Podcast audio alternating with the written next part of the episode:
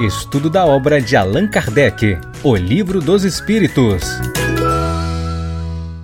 Olá, amigos, sejam todos muito bem-vindos ao nosso projeto Espiritismo e Mediunidade, que na manhã de hoje vai estudar o episódio de número 55, né? Essa obra sensacional, O Livro dos Espíritos, e vamos conversar bastante hoje sobre parentesco e filiação, que é um ponto muito bem colocado por Allan Kardec é, no Livro dos Espíritos, aqui na parte segunda que a gente está estudando. Mas antes de nós iniciarmos é, o nosso estudo, as nossas reflexões, as considerações que nós preparamos aqui, é, a gente vai se servir, como habitual entre nós, desse livro aqui, Vida Feliz, né, de um opúsculo expedido aqui pela veneranda Joana de Ângeles, é, pela pena do nosso querido Di. E na mensagem de número 176, a gente começou a ler o livro no ano passado, já estamos aqui é, quase que terminando, né? O, o, a leitura. A gente está, cada live que a gente faz são 200 citações da Veneranda, a gente já está na, na de número 176, então daqui a pouquinho a gente escolhe outro livro ou volta para ele mesmo, daqui a pouco eu decido.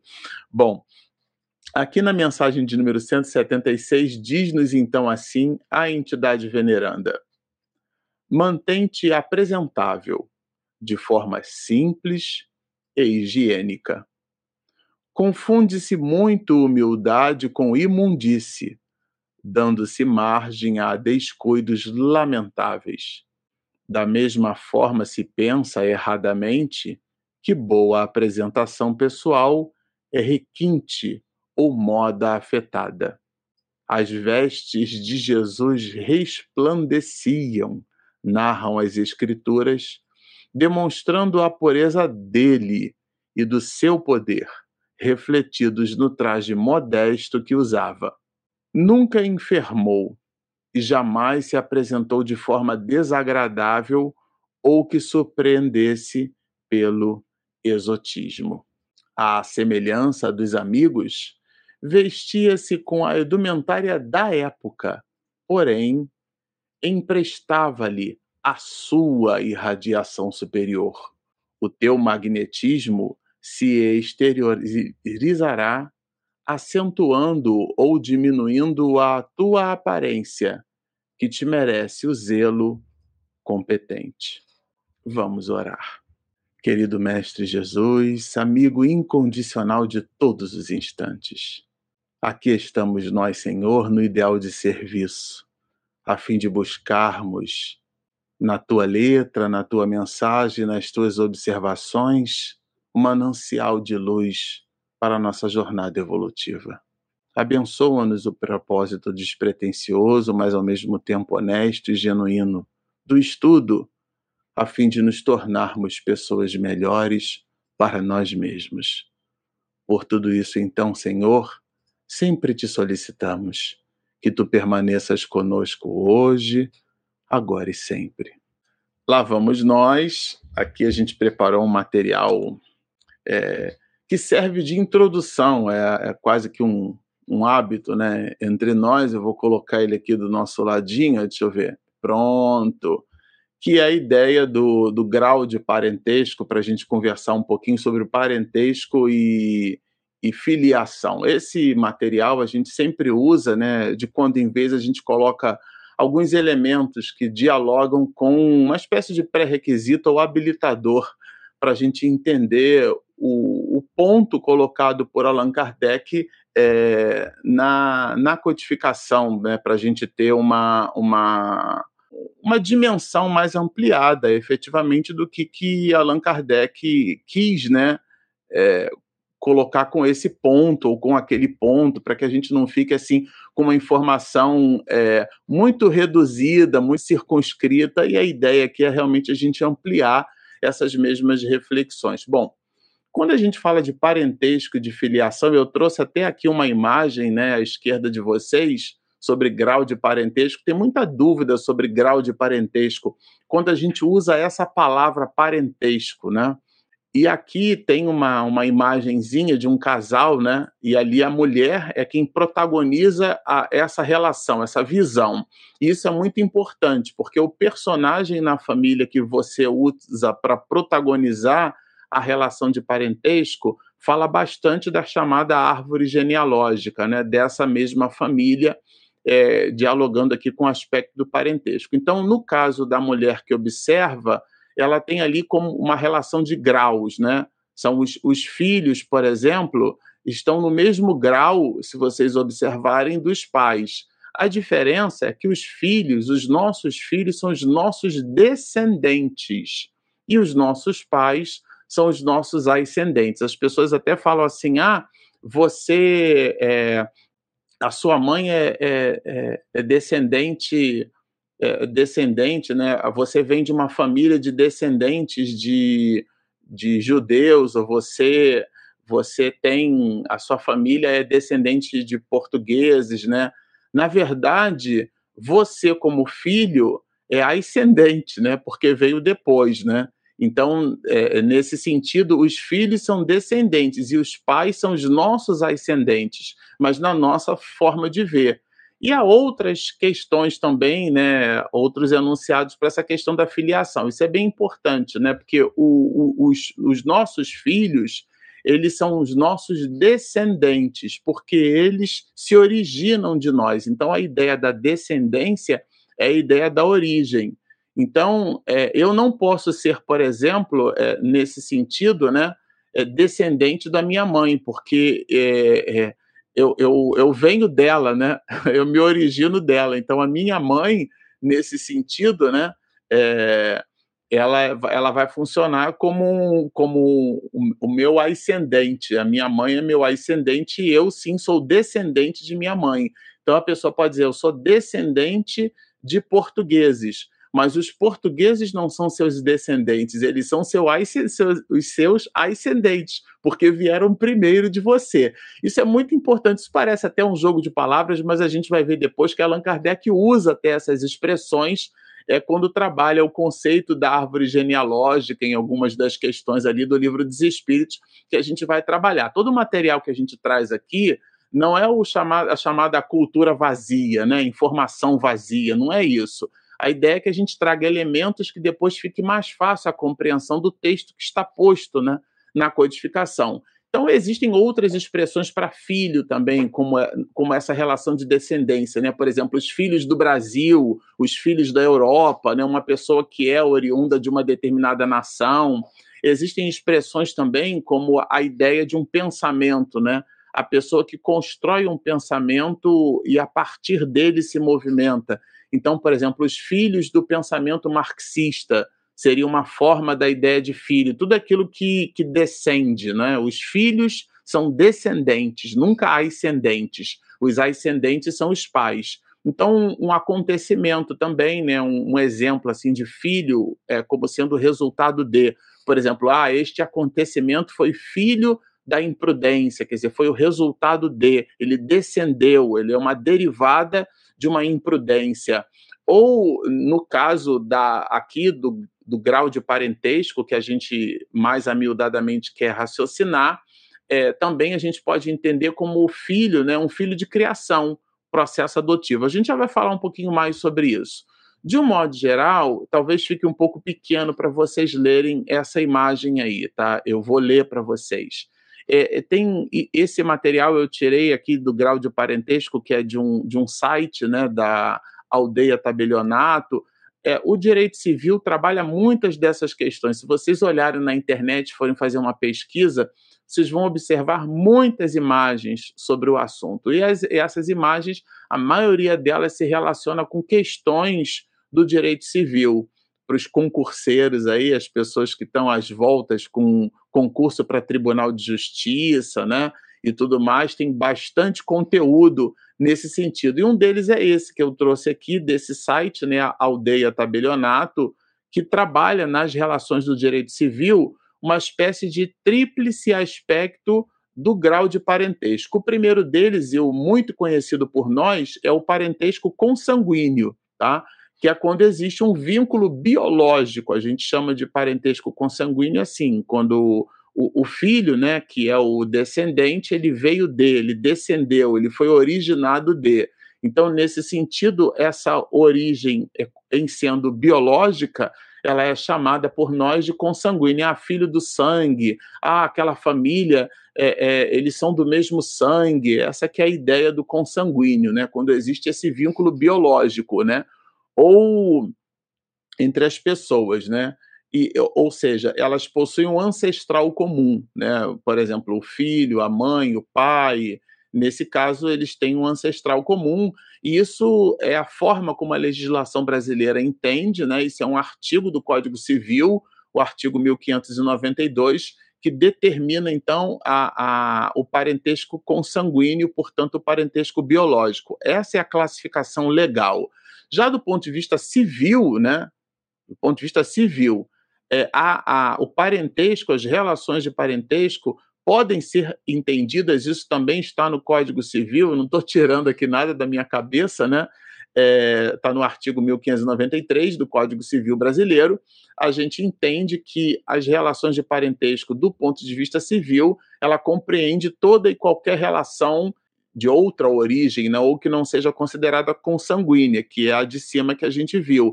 Por exemplo, a adoção ela vai aqui nessas relações de parentesco. Então, quando você adota uma criança, você faz o registro, a criança tem o seu vínculo de maternidade ou de paternidade, do ponto de vista civil, aquilo não é um grau de parentesco consanguíneo, portanto biológico, mas do ponto de vista civil, você tem é, direitos e obrigações naquela relação, porque se estabeleceu ali um vínculo se estabeleceram relações de parentesco do ponto de vista civil, a adoção, a união estável, que é o casamento. Muita gente diz assim: ah, a esposa não é parente, né?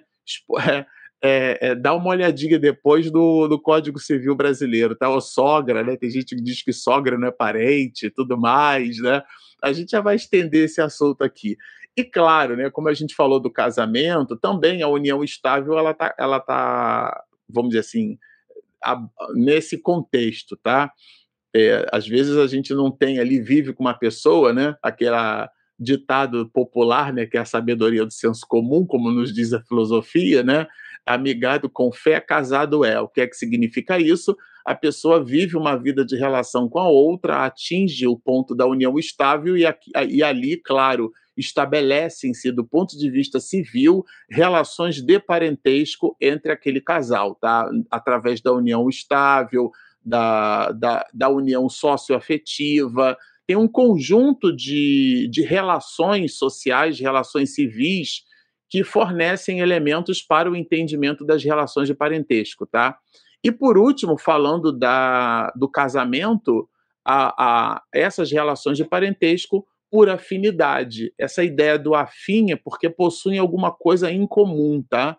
É, então, uma, por afinidade é quando cada cônjuge, né, ou companheiro é aliado aos parentes do outro. Então, a relação de afinidade é a relação que deriva da união civil entre outras pessoas. Então, agora ela tem, né, pelo Código Civil Brasileiro, também está no artigo 1595, né, na sequência, ela se limita aos ascendentes, aos descendentes e aos irmãos do cônjuge ou companheiro. Então, por exemplo, sogro, sogra, cunhado, cunhada, tem o cocunhado, né, que é o irmão do cunhado, ou a cocunhada, que é a irmã da cunhada. Então, tem uma, um, uma ampliação dessas perspectivas. E tudo isso fala das relações de parentesco na perspectiva da, do Código Civil brasileiro, tá? Bom, aqui tem uma imagem né, da, do, de como o direito civil ele entende o grau de parentesco, também é uma imagem que a gente retirou da internet, tá? É, o, o, link está aqui embaixo. E, vejam, é, eu até procurei não inventar muito a roda, né? Fiquei muito tentado em, em fabricar essas imagens, mas eu já eu vi que elas estavam postas ali na internet. O link está aqui, vai ficar no vídeo. Então fica fácil depois de vocês mesmos consultarem, tá? Se for o caso. Então aqui o ponto, né, ampliando ali os graus de parentesco, essa imagem, não sei se ela, ela didaticamente ela é muito interessante, mas dá para ver ali um homem, uma mulher, né, o cônjuge, aí na função do cônjuge, é, quer dizer, é o papel do homem e da mulher ali, né, na posição do cônjuge. E aí você tem uma linha demarcatória, o que está para cima, né, são os ascendentes e o que está para baixo são os, os descendentes. Então vejam, os filhos são descendentes, os netos, os bisnetos são descendentes. Agora, os nossos pais são os nossos ascendentes. Então, a minha mãe não é minha descendente, a minha mãe é minha ascendente. Eu é que descendo dela. Né, eu venho depois, né? Então a ideia da descendência é a ideia da originalidade, eu origino de na, na árvore genealógica, né? Então os pais, os avós, os bisavós, os trisavós, né?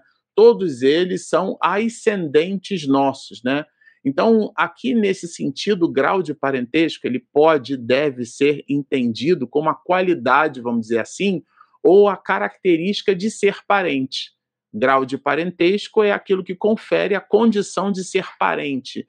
E o que é ser parente? É possuir uma relação entre pessoas, aquela relação que a gente viu ali na abordagem do Código Civil brasileiro, naquele tríplice aspecto, né? Por, de maneira biológica, de maneira civil que é a união estável, por exemplo, que geram os, os descendentes, que são os filhos, os netos, os bisnetos, e também por afinidade, que são, é, na verdade, por afinidade, é o sogro, a sogra, o cunhado, a cunhada, todos eles, dentro do, do Código do Direito Civil, né, eles compreendem e representam graus de parentesco. Tá? Então, a, a, qualidade ou a característica de ser parente é o que se estabelece nessas relações entre as pessoas. E, mesmo sendo por vínculo de sangue, mesmo sendo por vínculo de afinidade. O vínculo de afinidade é o casamento. Então, o casamento deriva por afinidade essas relações familiares, né? Elas têm aqui o, o parentesco também pode ser entendido como uma procedência comum é, uma ligação, uma semelhança, por exemplo, parentesco ideológico, né? Aí já extrapolando um pouco a palavra, né? Quer dizer, uma, uma determinada ideologia, né? Esse logos vem de estudo, né? O estudo das ideias. Então a pessoa tem uma similitude naquele princípio de ideias, né? Por, por semelhança, a gente pode dizer assim, a família espírita, a família católica, a família protestante, porque elas possuem um parentesco ideológico, uma similitude de pensamento, tá? E aqui e portanto uma afinidade. Essa afinidade é, é, é, são as pessoas afins, mas esse afim é junto, né? Porque se for afim separado é de fim, de, de acabou, né? Então essa afinidade aqui é aquele que, que você tem uma ligação entre um cônjuge, entre cônjuges e parentes, né? Então isso forma esse contexto, esse conceito de família.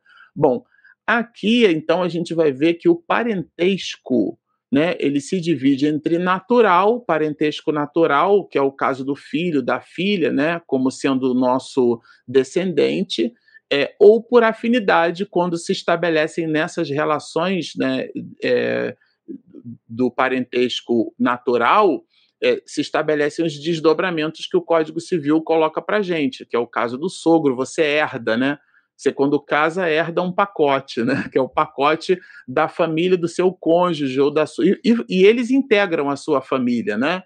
Isso é, é, bem importante a gente comentar de novo, né? Eles integram a sua família. Você pode até não os considerar, mas de fato, pelo menos pelo Código Civil brasileiro, né?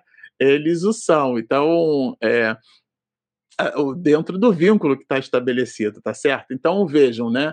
Aqui o parentesco se divide em natural e por afinidade, sendo o primeiro decorrente do nascimento ou da doação, a, perdão, da adoção, que foi o que a gente comentou, né? Você pode adotar uma criança, então ela você tem direitos e deveres, ela passa a ser o seu filho e a sua filha, não é consanguíneo, ou seja, é, é derivado, esse parentesco não é um parentesco é, natural, é, mas é, ele passa a existir no momento da adoção.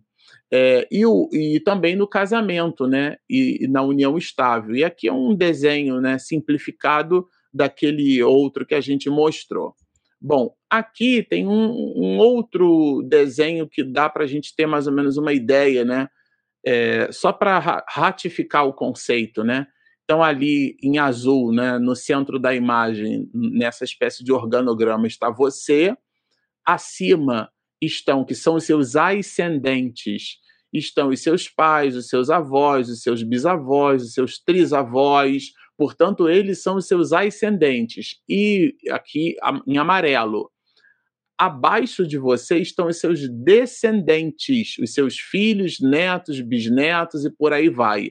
Aqui do lado você tem as relações de parentesco, né? Os avós do cônjuge, os pais do cônjuge, os irmãos, o, o próprio cônjuge também, tá? Os filhos do cônjuge, considerando casamentos de segundas núpcias, né? Você herda o filho, a gente chama de enteado, né? Essa ideia do tio, né?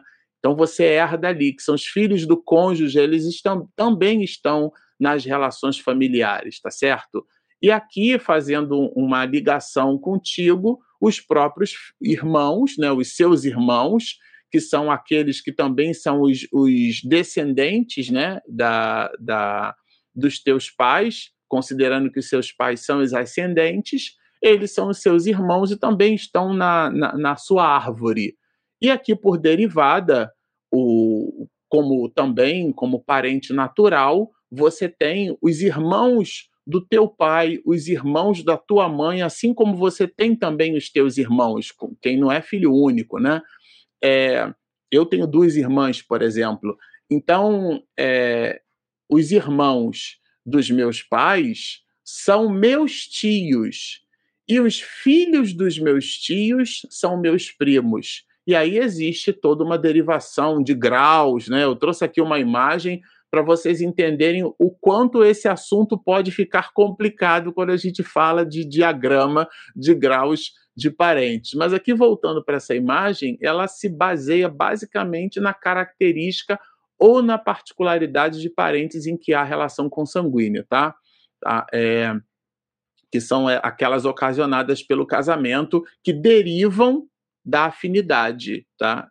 E, e aqui, por último, né, essa imagem que a gente trouxe é, é uma imagem que mostra um pouco, né? Ela está um pouquinho pequenininha, mas só para vocês terem uma ideia de como isso pode ser complicado analisar essa ascendência e essa descendência. Então, os meus filhos são os meus descendentes, porque se originam de mim. Eu vou dar um exemplo aqui, né? O seu único ascendente vivo é o seu avô materno. Então ele está acima, ele veio antes de você. Você originou dele. Você sim é descendente, mas ele não pode ser seu descendente, ele é seu ascendente. Então essas são é, as relações, né, ou uma visão simplificada, claro, das relações de grau de, de parentesco que a gente pode estabelecer aqui é, entre nós.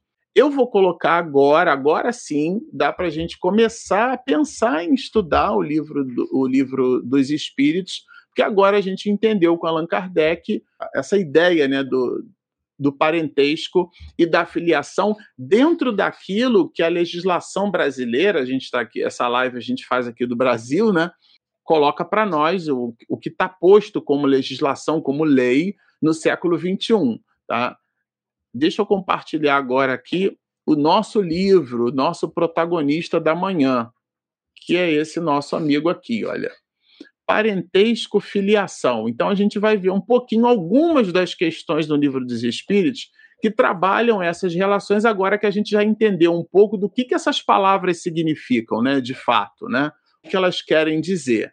Então, bom, a questão 203, que é a primeira que inauguram, que inaugura essas reflexões, Primeira, aliás, tem algumas questões aqui que não são nem questões, são proposições de Kardec, então tem um ponto, não tem uma interrogação.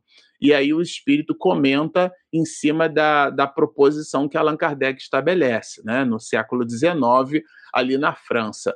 Na questão 203, Allan Kardec vai trabalhando um pouco aquelas relações de parentesco biológico ou consanguíneo, né? É filho de, do mesmo sangue, ah, eu sou do mesmo sangue. Então, por herança biológica, e a gente viu isso é, no episódio, na live passada, quando a gente estudou juntos aqui a questão do sexo nos espíritos, né? A gente viu um pouquinho desse tema. Então, Allan Kardec pergunta assim: transmitem os pais aos filhos uma parcela de suas almas, isso é bem interessante, né? Se vai uma porção dele. Ah, ele é inteligente igual o pai.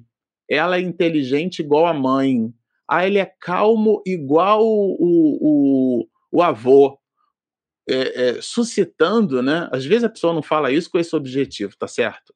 É, mas suscitando a ideia, né, de que aquela virtude ou aquela característica daquela pessoa é o resultado de uma porçãozinha da habilidade daquela outra e que se vê refletida naquele descendente. Então, o ascendente entregou para o descendente uma virtude dele. E aí o, os pais, então, transmitiriam as suas virtuosidades. Nossa, é uma família de gênios, né? Essa família é uma família de empreendedores. Então, isso está tá no DNA da família, como a gente costuma dizer habitualmente, tá? É, e aqui a questão 203 ela explora um pouco isso, tá? É, é, a pergunta é sofisticada, mas ela explora exatamente isso, tá? Então, é, se os pais transmitiriam uma parcela de suas almas, ou se limitam a lhes dar a vida animal, de ânimo, a vida biológica nesse sentido, tá? E a resposta é bem interessante. Dão-lhes apenas, unicamente, a vida animal, ou seja, as características físicas. A gente observa a criança quando nasce, de modo geral, parece um joelhinho, né? A gente brinca, né? Não tem muito, mas há quem diga assim: nossa, pega um recém-nascido, é a cara do pai, né? Depois ele vai se desenvolver, ou ela vai se desenvolver e tudo mais. Mas, é, de fato, a semelhança biológica, sim, ela existe. Eu tenho um, um, um na unha aqui, eu tenho uma, um traço, né? Que é, é de nascença, né? Que veio comigo, né? Então, meu filho tem uma leve, um, uma, um leve tracejado assim na unha do, do polegar, né? E, claro, é meu filho biológico, né? Então, determinados atributos do ponto de vista biológico, é claro que ele vai os herdar, assim como herda da mãe. Mas aqui é a transmissão da, de parcelas da alma.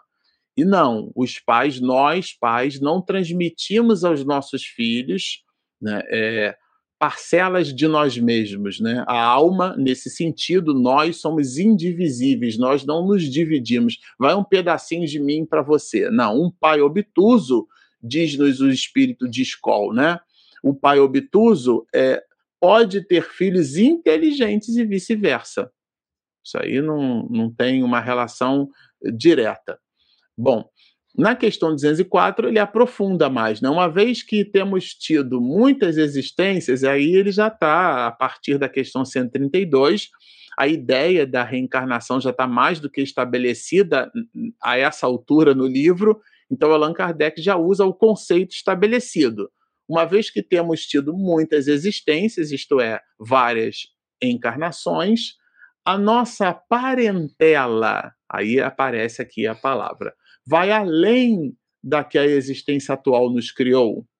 Os nossos parentes, dentro daquelas relações que a gente viu ali, né, que o Código Civil brasileiro estabelece para nós, as relações de parentela consanguínea, as, as que o, o, Código Civil entende como união estável, a, a, o vínculo natural, e aquelas por, por por associação, por derivação, que são o, o, os parentes né, que nós herdamos, vamos dizer assim, né?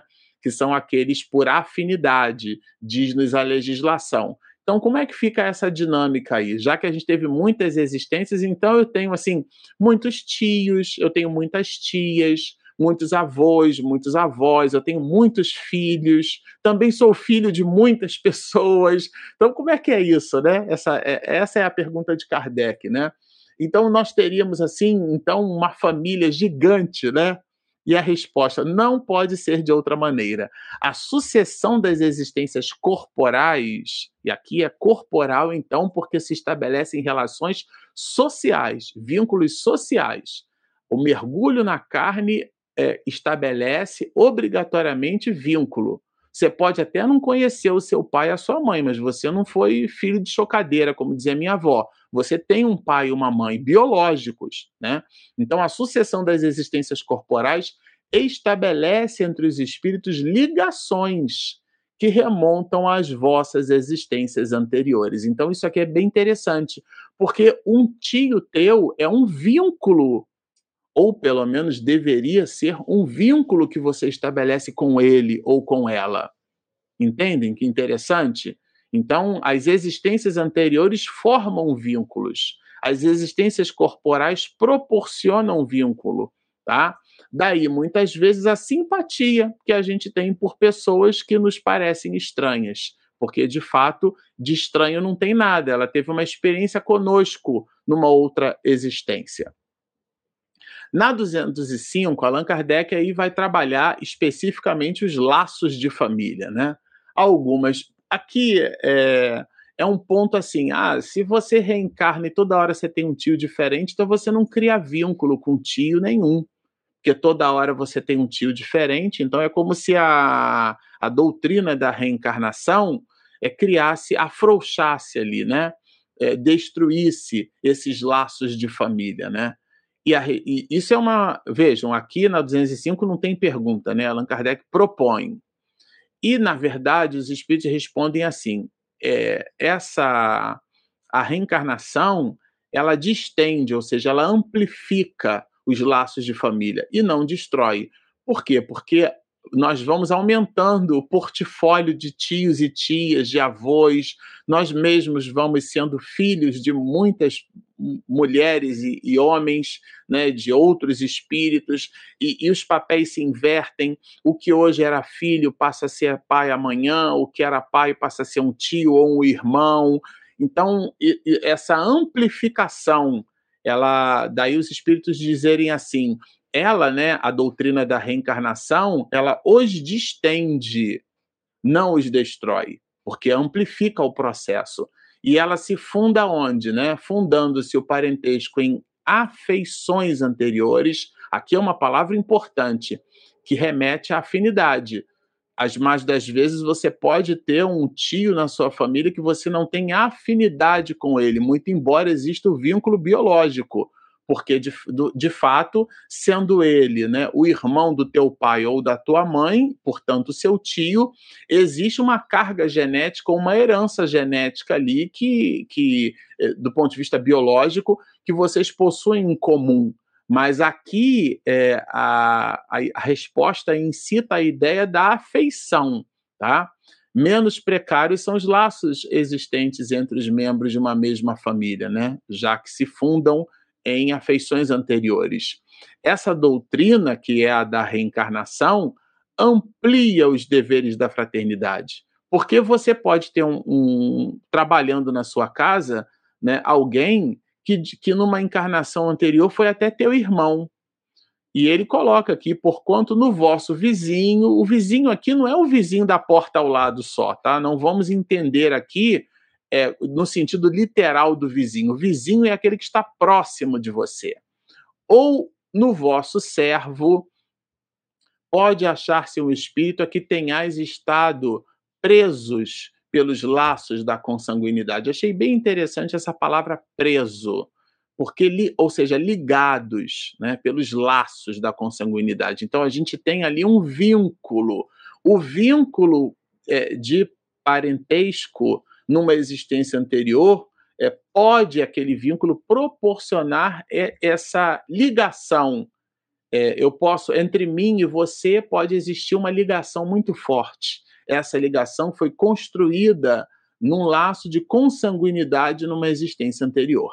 E Allan Kardec, todo mundo sabe aqui, até esse ponto, que quando ele coloca assim, uma questão A, B ou C, são as derivadas da mesma questão, dos laços de família em relação à doutrina da reencarnação. Ela, a doutrina da reencarnação, no entanto, diminui a importância que alguns dão à, à genealogia. Ah, não é mais meu tio, né? Fica para lá você. Não é mais minha irmã, tem nada com isso, não é da minha família, né? eu vou proteger os meus, né? Então não tem, ela poderia diminuir um pouco essa importância, visto que qualquer pode ter sido por pai um espírito que haja pertencido a outra raça, né? Aqui no caso da etnia não existia essa palavra no século XIX, tudo bem? Ou que haja vivido em condições muito diversa. Né? Então, é, tem um ecossistema social ali, né? E, a, e, a, e, os espíritos respondem, corroboram, né? É exato, é isso mesmo. Mas a importância, ela se assenta no orgulho. Então, do clã familiar, a ideia do feudo, né? Do grupo familiar, né? Da, a família, no nosso caso aqui, no meu caso, a família Showa, né? A família Todeschini, a família Almeida, a família, e aí a gente preserva aquela família. A doutrina espírita estende isso, né? E coloca, claro, que essa importância ela está na projeção do, do ego, manifestado ali através do orgulho. Os títulos, a categoria social, a riqueza, eis o que estes tais veneram nos seus antepassados. Então, a ideia do meu de eu venerar o meu ascendente, ah, afinal de contas, ele foi um escritor, ela foi uma escritora, é, ele foi um, um, excelente advogado. Ah, aquela família é a família do XPTO ao quadrado que fez isso assim, assim. Quer dizer, então a gente acaba venerando a, a, a posição onde nos encontramos socialmente pela categoria social dos nossos ascendentes. E aqui o espírito vai dizer: olha, um que coraria né, de contar como ascendente, aí aqui a palavra, ó, como ascendente honrado sapateiro, ou seja, veio antes dele, o, o pai, né? No caso, sapateiro é o pai, né? Um que coraria de contar como ascendente, quer dizer, está acima dele, veio antes. Veio antes quem? Né? Um honrado sapateiro orgulhar-se-ia, quer dizer, se orgulharia, né, que é uma mesóclise, de descender de um gentil homem devasso. Gentil homem devasso, o homem é devasso. Mas como para a sociedade ele tem o verniz da gentileza, aí ele vai ficar orgulhoso, mas o sapateiro não.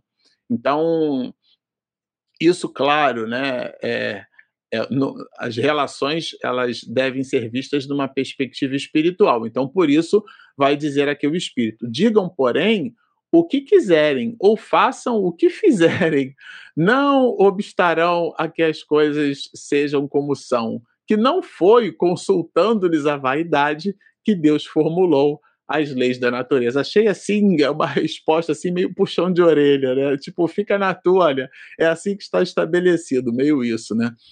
E, e agora, numa, numa, numa outra perspectiva, né? A questão 206, Allan Kardec pergunta: do fato de não haver filiação entre os espíritos dos descendentes da, é, de qualquer família, vejam, aqui o descendente. Pode não haver né, filiação entre os espíritos dos descendentes da mesma família. O que, que significa isso? Aquele que descende, aquele que vem depois, não necessariamente pertence à mesma família já que eh, hoje eu posso estar numa família é, consanguínea e amanhã eu posso estar em outra família consanguínea. Considerando que, do ponto de vista espiritual, não há essas relações de consanguinidade, essas relações biológicas, a, a, o vínculo parentesco familiar ele é ditado pela fraternidade universal, então não seria assim, Allan Kardec usa essa palavra ridículo, né? O culto dos avoengos, esses avoengos são os avós, né? É, em espanhol fala-se muito avoela, avoelo, né? São os avós, os avoengos. O culto, aliás, no México tem, né? Uma, o Dia dos Mortos, o culto aos a, àqueles que foram os nossos ascendentes, né? Os antepassados, os que passaram antes de nós. Portanto, são os nossos ascendentes. Então, vieram antes de nós. No culto a esses ante antepassados, né, que chama-se aqui culto dos avoengos, isso não seria ridículo, já que o meu avô pode ser o meu filho hoje, aliás, eu posso estar cultuando eu mesmo, né? Eu posso ser eu reencarnado ali, isso não seria um pouco desnecessário ou ridículo, né? E a resposta dos espíritos é muito interessante, de modo algum. Ou seja, não, não não condenam essa reverência, mas em que termos? Aí a gente vai entender. Todo homem deve, vejam que aqui está na forma imperativa, deve considerar-se ditoso por pertencer a uma família em que encarnaram espíritos elevados.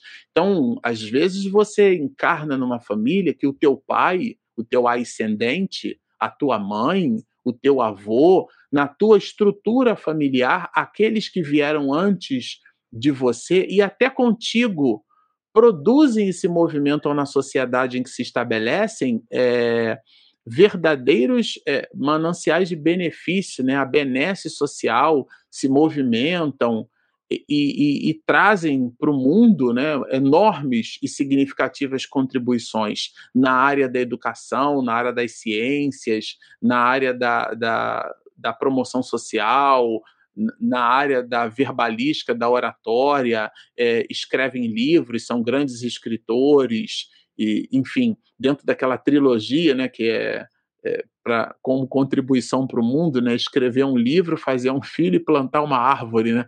Então, ou seja, se movimentam e dão efetivas contribuições. Aqui é o, esse espírito que encarna numa família, onde aqueles que ascenderam e de fato ascenderam, né?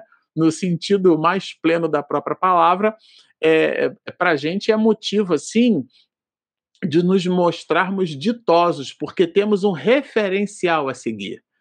Agora, se bem os espíritos não procedam uns dos outros, isso a gente viu, né? São indivisíveis, a gente não transmite paciência é, como uma porção de nós mesmos, a gente transmite exemplos aonde o filho pode por um ecossistema construído por nós, posto por nós ali na vida social, na vida familiar, ele exercitar a paciência. Mas a paciência é uma virtude. E, e, toda virtude se conquista, é uma conquista da alma. Eu não posso transmitir a minha paciência para o meu filho, nem muito menos perdê-la, né? A pessoa diz assim: ah, eu perdi minha paciência. Não, chegou no limite da sua, você não perdeu. Porque a gente perde um lápis, uma borracha, uma caneta, paciência, virtude, a gente não perde, a gente simplesmente descobre que chegou no limite dela, ou que até de fato não a possuímos. Então, nesse sentido, nós não transmitimos virtudes para os nossos filhos como porção de nós mesmos, né? Então, nem por isso mesmo afeição consagram, né? É, menos afeição consagram aos que lhe estão ligados pelos elos da família. Afinal de contas, você está ali colocado naquela família. Você deve consagrar o respeito, a consideração, o carinho, a afeição. Eles estão ali, numa relação, numa dinâmica familiar. Pertencem a um elo de família. Né? Dado que muitas vezes eles são atraídos para tal ou qual família pela simpatia, e aqui entra a similitude do comportamento, porque podem ser espíritos simpáticos ou pelos laços que anteriormente se estabeleceram, e aqui podem ser as encrencas. Então, pessoas que estão ligadas umas às outras por encrencas, porque esse laço aqui, gente, é uma palavra neutra tá certo? Você pode ter um laço de uma coisa boa, você tem, você está amarrado ali, né? Tem uma expressão nordestina é, que diz assim: ah, você tem rabo preso com aquela pessoa. São as encrencas espirituais. E nesse caso, esse laço diz respeito a isso, diz respeito a essas encrencas ou a simpatia. Então, você às vezes tem na família alguém, até distante, ou eventualmente muito próximo, que você tem um carinho muito grande, ou você tem uma, uma, um revés, você tem uma, uma noção, uma necessidade de distanciamento, não gosta das ideias, da postura daquela pessoa. É, muito provavelmente, né? É, são esses laços que se estabeleceram, afinal de contas, ele está posto ali na tua vida familiar. Vocês não caíram de paraquedas no mesmo lugar, né? Não existe ali causar uma, uma, o caos, né? Como dizem os gregos, não há caos, há cosmos. O cosmos, a palavra cosmos, significa organização nesse sentido, né? Então, a vida familiar é uma vida cercada de cosmos e não de caos. Ela está posta ali de uma forma bem organizada. Mas ficais certos de que os vossos antepassados não se honram com o culto que lhes atribuís, né, que lhes tributais, perdão, por orgulho. O tributo, né, aquela veneração que a gente estabelece em relação aos que nos é, antecederam. Não. Aqui, é, a exaltação da personalidade não é o, o, o objeto é, de contentamento desses espíritos que vieram antes de nós e que eventualmente deixaram na história da humanidade marcas, né, pegadas de luz, né? É, uma música na juventude que eu ouvia muito, né? Era um trechinho dela, era assim: vencer na vida é deixar rastros de luz que guie almas ao encontro de Jesus. Então são, claro que aqui Jesus é, é a ideia do bem, né? É a ideia do amor, a ideia das boas realizações. É, é nesse sentido que a gente deve entender Jesus na sua, na sua acepção mais plena, para que a gente não transforme essa ideia numa visão etnocêntrica, né? numa visão é, estritamente religiosa. Em vós, em vós, quer dizer, em nós, não se refletem os méritos de que eles gozam, né? porque senão na medida dos esforços que empregais por seguir os bons exemplos que vos deram. Então, quando o teu pai é, ele é médico, quem é médico é o teu pai. Se você está numa roda de amigos e você resolve falar sobre medicina, muito cuidado. O fato de você ser filho de médico não lhe torna médico. É, muita gente confundia isso, né? Porque gravitava ali em torno dos ideais de Chico Xavier, se achavam como Chico. Muita gente que eventualmente convive ou conviveu com Divaldo Franco se acha ali respirando o mesmo halo de autoridade moral de Divaldo Franco. A gente tem que tomar muito cuidado com isso. O fato de nós termos familiares ou estarmos numa família de empreendedores não nos torna empreendedores porque estamos numa família. O que nos tornará ou não empreendedores aqui é em cima do esforço que a gente vai empregar sobretudo nos nossos próprios bons exemplos, os exemplos que eles nos deram, que a gente então está seguindo como norte de vida. Somente nestas condições, na condição do exercício, da exemplificação, é que eles, né, os nossos ascendentes, né, nestas condições, lhes é grata e até mesmo útil a lembrança que deles guardais, ou seja, os nossos ascendentes ficarão mega satisfeitos por nos verem é, seguindo esses passos, esses passos de luz que eles deixaram é, na, na vida familiar e, portanto, na sociedade onde se movimentaram. Bom, esse era o volume de informações que a gente queria deixar aqui para esse primeiro bloco. Eu vou pedir a Regina aqui para soltar a nossa vinheta de perguntas e respostas.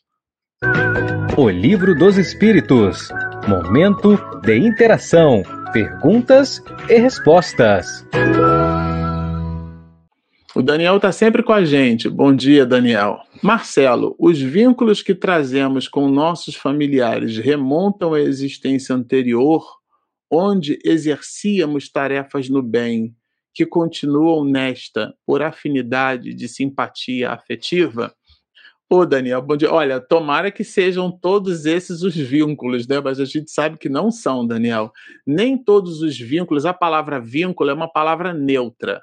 Você pode se vincular a uma pessoa porque você se comprometeu com ela, e esse compromisso pode ser um compromisso bom ou um compromisso ruim. Isso é um vínculo. Então, o vínculo aqui é uma palavra neutra. Não necessariamente é, em existências anteriores nós estávamos vinculados à tarefa do bem. Nós estávamos vinculados a atitudes boas, nobres. E, e aí, nesse caso, nós temos do nosso lado espíritos que estão é, praticamente na mesma ordem de grandeza. Isso não são relações absolutas, tá? Eu não estou trazendo aqui uma receita de bolo, mas de um modo geral, os nossos parentes são aqueles que nos proporcionam desafios para o nosso crescimento moral. Hoje, sabe, Daniel, no século XXI, a gente observa, é, do pouco que eu assisto, assim, de. Porque a gente que faz live tem que assistir live. Então, das lives que eu assisto, e dessas, né, do pouco em que eu observo das que são agnósticas ao meu, ao meu centro de interesse, né, que é a doutrina espírita, a filosofia, eu gosto bastante de astronomia, de xadrez, gosto de inglês. Tem alguns grupos de coisas na internet que a gente habitualmente assiste. É, e às vezes eu, eu faço a degustação de coisas que estão fora daquele universo ali, né? daquele mini mundo que a gente escolheu para estudar. E a gente percebe que, de um modo geral, a nossa sociedade humana ela busca se distanciar da dor. Parece que a dor virou um problema. Então a gente toma um remédio um ansiolítico para dormir, a gente toma um analgésico para parar de sentir dor. Não há nada de errado com isso.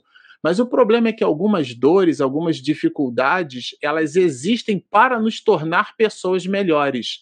Então a gente busca eventualmente um terapeuta para ficar longe do problema, mas é o problema que nos torna mais fortes.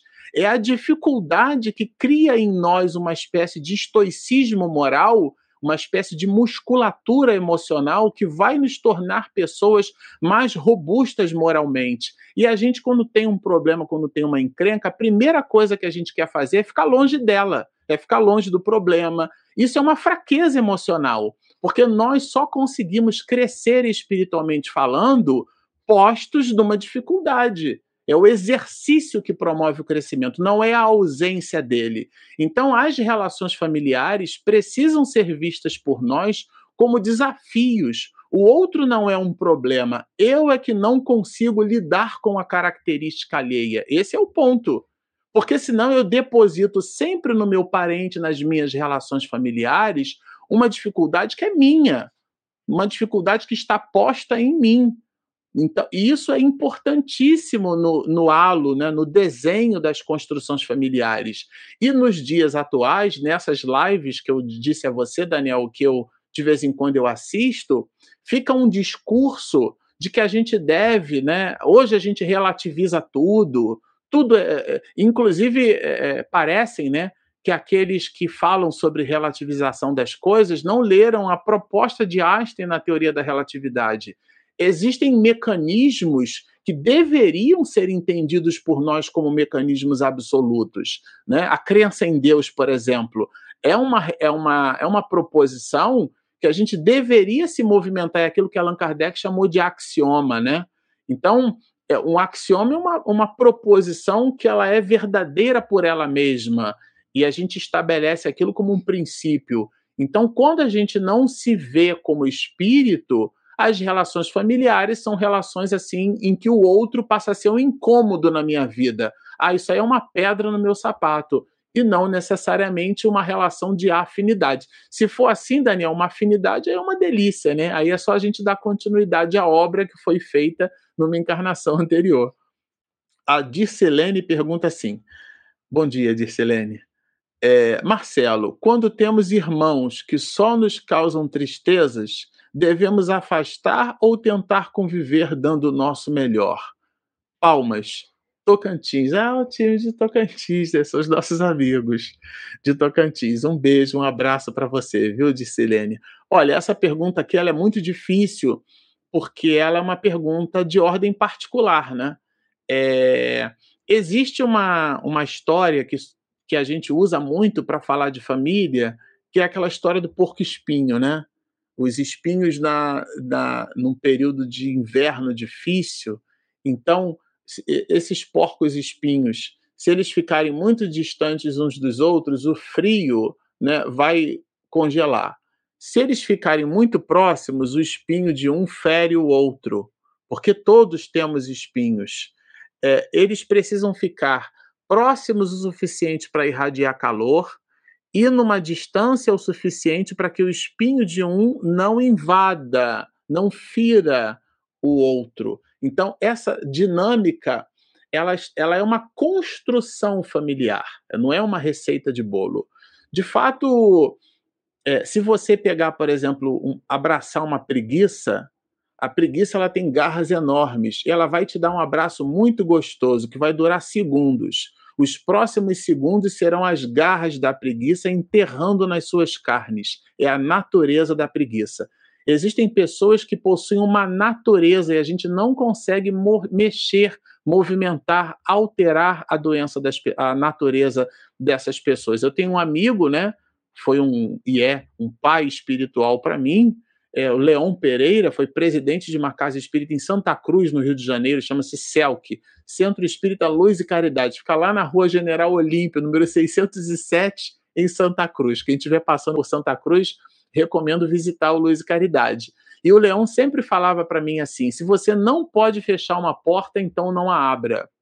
Então, porque na hora em que você fecha a porta, abre a caixa de Pandora, você se vê responsável por administrar aquilo que você causou, aquele movimento que você causou, né? Então, Chico Xavier vai nos dizer: se você taca uma bola numa parede com um buraco, existe uma chance da bola entrar no buraco. E às vezes a bola entra.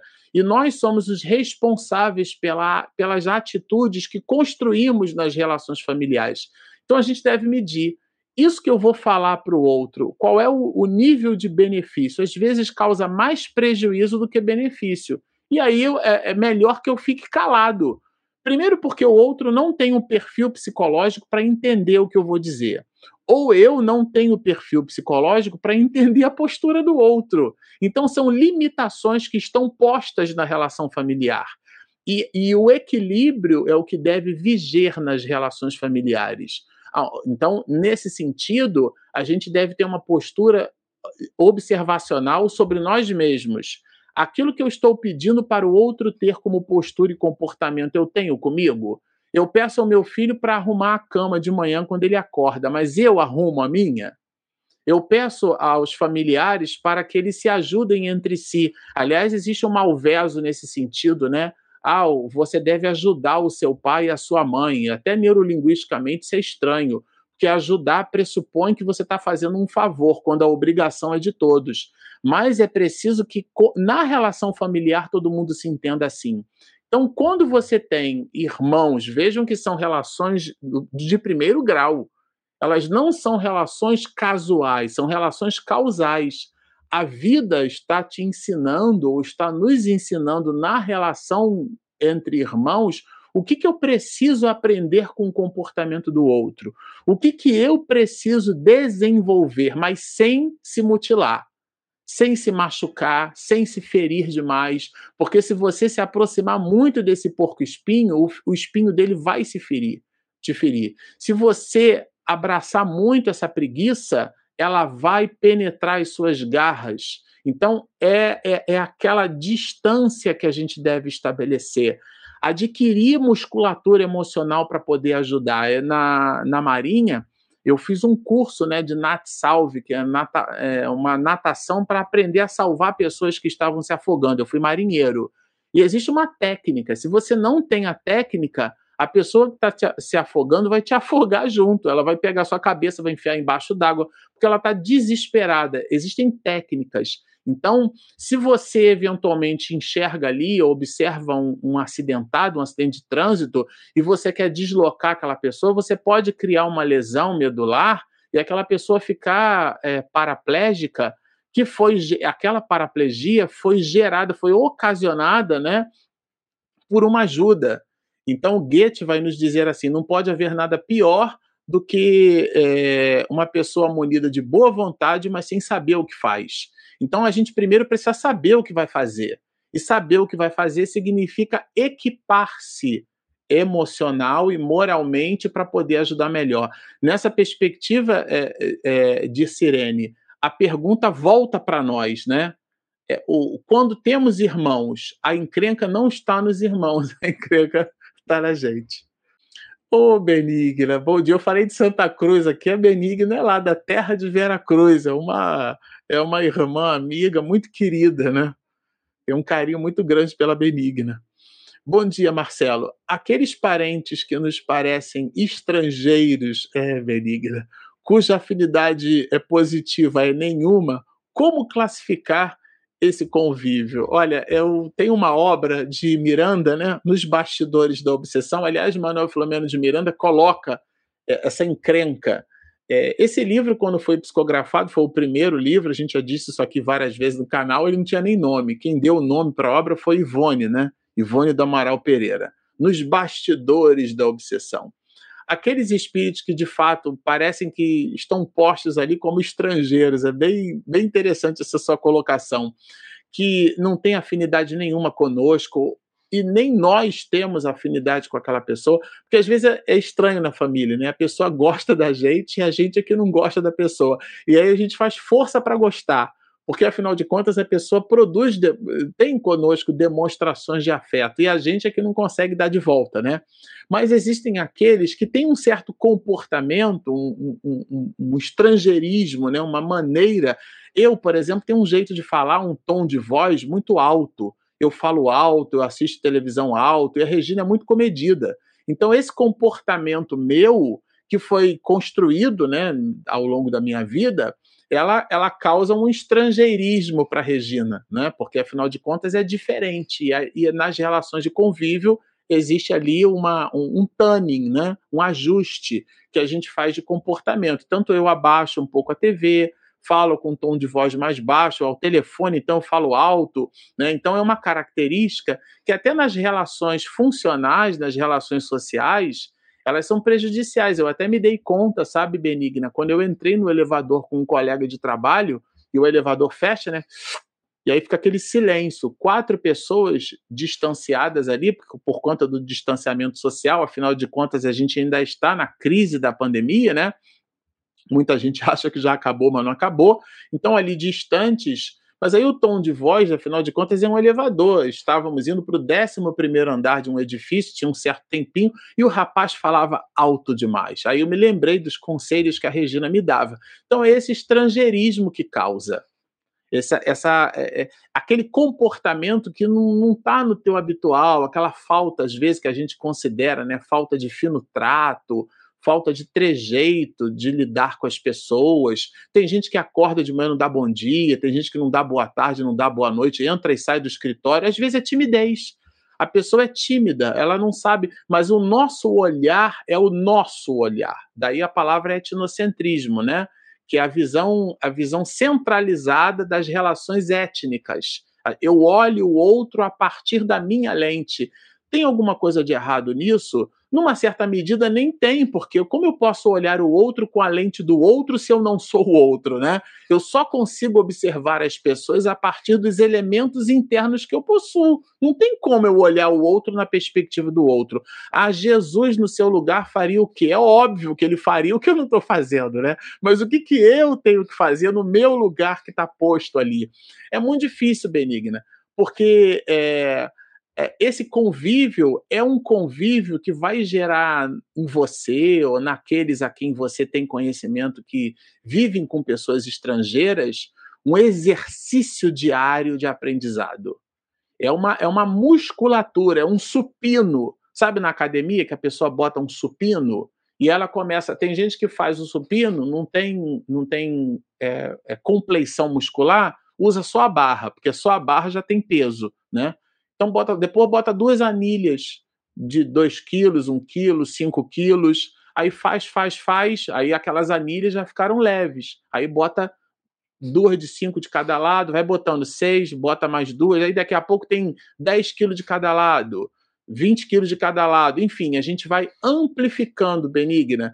Então, assim, quando você estiver diante de uma pessoa difícil, é assim, a vida está me dando uma lição eu vou tentar passar nessa prova, porque a prova é nossa. É, não seria, na sua maior parte, as encrencas familiares muito mais mau uso do livre-arbítrio do que compromissos? É, numa certa medida, sim. Porque existem dificuldades que estão postas que estão, são absolutamente desnecessárias. A gente tem, parece que, uma certa tendência masoquista, né? De buscar coisas que estão fora da nossa condição. Então, se você, eu tenho um colega que ele adora esporte, né? Ele tem 1,65m e diz assim, Marcelo, na minha adolescência, que ele ainda estava na fase de crescimento da adolescência, portanto, não tinha o 1,65m que ele tem hoje. Eu adoro basquete, eu adoro. Mas eu descobri que basquete, do, ao lado daqueles homens, tudo de 1,90m, eu, eu, o show, tenho 1,80m e já estou diminuindo, né? Porque a velhice faz isso. Então, 1,80m é um, é, um, é, um, é um pino ali, é um, toco, um toquinho de gente, perto daqueles homens com 1,90m e tanto, 2 metros, a mão gigante, né? Eu não tenho mão de jogador de basquete. Ele também não tem. Aí o que, que ele fez? Ele foi jogar vôlei foi ser levantador. E olha, eu assisti já é, jogos dele, né? Vôlei de praia, eu fazia muito vôlei de praia, a mamãe lembra, ia lá para Barra da Tijuca, no Rio de Janeiro, jogar vôlei. Então, é, ele era um excelente levantador. A bola perdida, para ele não tinha bola perdida, ele buscava, né? Então a pessoa canaliza. Muitas encrencas nossas a gente acaba trazendo para resolver quando não deveria resolver. A encrenca, a gente vai até o nosso limite. Depois eu, eu lembro muito do Divaldo dizendo: Senhor, resolve isso aí, porque foi o senhor que colocou. Eu vou até aqui. Daqui para cá eu não vou, eu não consigo, e mais do que isso, eu não posso. Aquilo vai me prejudicar aquilo vai me destruir emocionalmente. Eu tenho o meu limite. Todos nós temos limites, todos, sem exceção. Então, a vida familiar é uma vida cheia de riquezas nesse sentido, porque vão explorando os nossos limites, inclusive. A 919 de Santo Agostinho, que ficou muito batida entre nós, a, a, o exercício é esse: é do entendimento do limite é o que está inscrito no pórtico do oráculo de Delfos, que ele, né, Santo Agostinho, usou, já que bebeu bastante da água de Plotino, né, que por sua vez estudou Platão, e Platão foi quem imortalizou Sócrates, que é o pai da filosofia ocidental, no pórtico do oráculo de Delfos, onde duas ou mais pitonisas, né, dependendo da biografia que você vai ler, é, entraram em transe e disseram que o homem mais sábio em toda a Grécia era Sócrates, ele exortou: só sei que nada sei. Isso é uma ideia do autoconhecimento, é o entendimento do nosso limite. Eu consigo suportar até aqui. Eu me lembro muito da Sônia Dias, né? Quando eu estava levando, a gente estava, ela fez um encontro de casais em Campo Grande, morava na zona sul do Rio de Janeiro e eu fiz questão, estava com uma encrenca pessoal muito grande, um carinho enorme que eu tenho pela Sônia Dias. Falei, vou te levar para o Flamengo de carro. Você vai comigo, você não vai voltar de táxi, de trem, de ônibus, nada disso. E foi uma viagem, um passeio, uma conversa deliciosa. E lá pelas tantas, a Sônia, né, que já disse isso publicamente em encontro de casais, então não tenho problema de revelar aqui. Ela disse que na dificuldade do casamento dela, quando ela foi, estava na fila para colher autógrafo do Divaldo e ter um instante ali em particular com ele, né? Quando ela entregou o livro, o Divaldo olhou para ela, ela disse assim: Divaldo, tá muito difícil segurar esse corcel, e fez esse movimento assim. O Divaldo tomou nas mãos dela e disse assim: Ah, minha filha, Joana está me dizendo para libertar esse, esse corcel. Então são essas relações, sabe? Naquele momento, para aquela pessoa, chegou naquele limite. Isso é muito particular, isso é muito individual, sabe, Benigna? Ah, Regina está me dizendo que nós não temos mais perguntas. Então, bom, é, eu queria muito agradecer a presença de vocês. Vocês percebem que é um tema assim cheio de grandes reflexões, né? De muita reflexão. Falar sobre família realmente é um desafio porque não tem receita de bolo. É, e aqui ao final da nossa live, a gente sempre gosta de lembrar que. Bom, eu vou trazer aqui, na verdade, alguns avisos. O primeiro deles é que a gente restabeleceu o estudo das obras de Miranda às segundas-feiras. Na semana passada, nós tivemos a, a live de estreia da obra Nas Fronteiras da Loucura. É um desafio novo que a gente se permitiu ter. A nossa querida Denise Lino, a Regina Mercadante, que já é muito conhecida de vocês aqui no canal, minha esposa, e o Bernardo Leitão. Juntos nós estaremos estudando essa obra. A gente fez uma distribuição desse conteúdo, vai até a primeira semana de dezembro, portanto, será o ano inteiro estudando a obra nas fronteiras da loucura às segundas-feiras. Aqui aos sábados a gente retomou o estudo da obra O Livro dos Espíritos. Semanalmente a Regina está postando episódios do Livro dos Médios para gente, para você, né, que estuda com regularidade o, o livro e inclusive usa os nossos apontamentos, né, para poder estudar. A gente está retomando com força total o, o, livro dos Espíritos e a conversa com Marcelo Shoa toda quarta-feira, né? Toda quarta-feira a gente tem ali a conversa com Marcelo Shoa, exceção feita a primeira quarta, que é onde a gente traz ali o aulão da mediunidade. Esses são é, alguns dos avisos que a gente queria deixar com todos, e agora a gente vai fazer a nossa singela oração dizendo assim: Muito agradecido estamos pela oportunidade de serviço. Muito obrigado, Senhor, pela possibilidade do estudo, da reflexão, essa que nos cala fundo, que nos faz pensar na nossa proposta na vida, no nosso objetivo quanto encarnados. Ah, Senhor, dá-nos a tua cruz, o teu jugo, que é leve, que é suave, porque o nosso mostra-se por nós mesmos pesado. Na alegria que temos em estudar-te os ensinos, nos colocamos, Senhor, à disposição de servir mais. E de novo te pedimos, para que tu nos abençoe a presença, hoje, agora e sempre.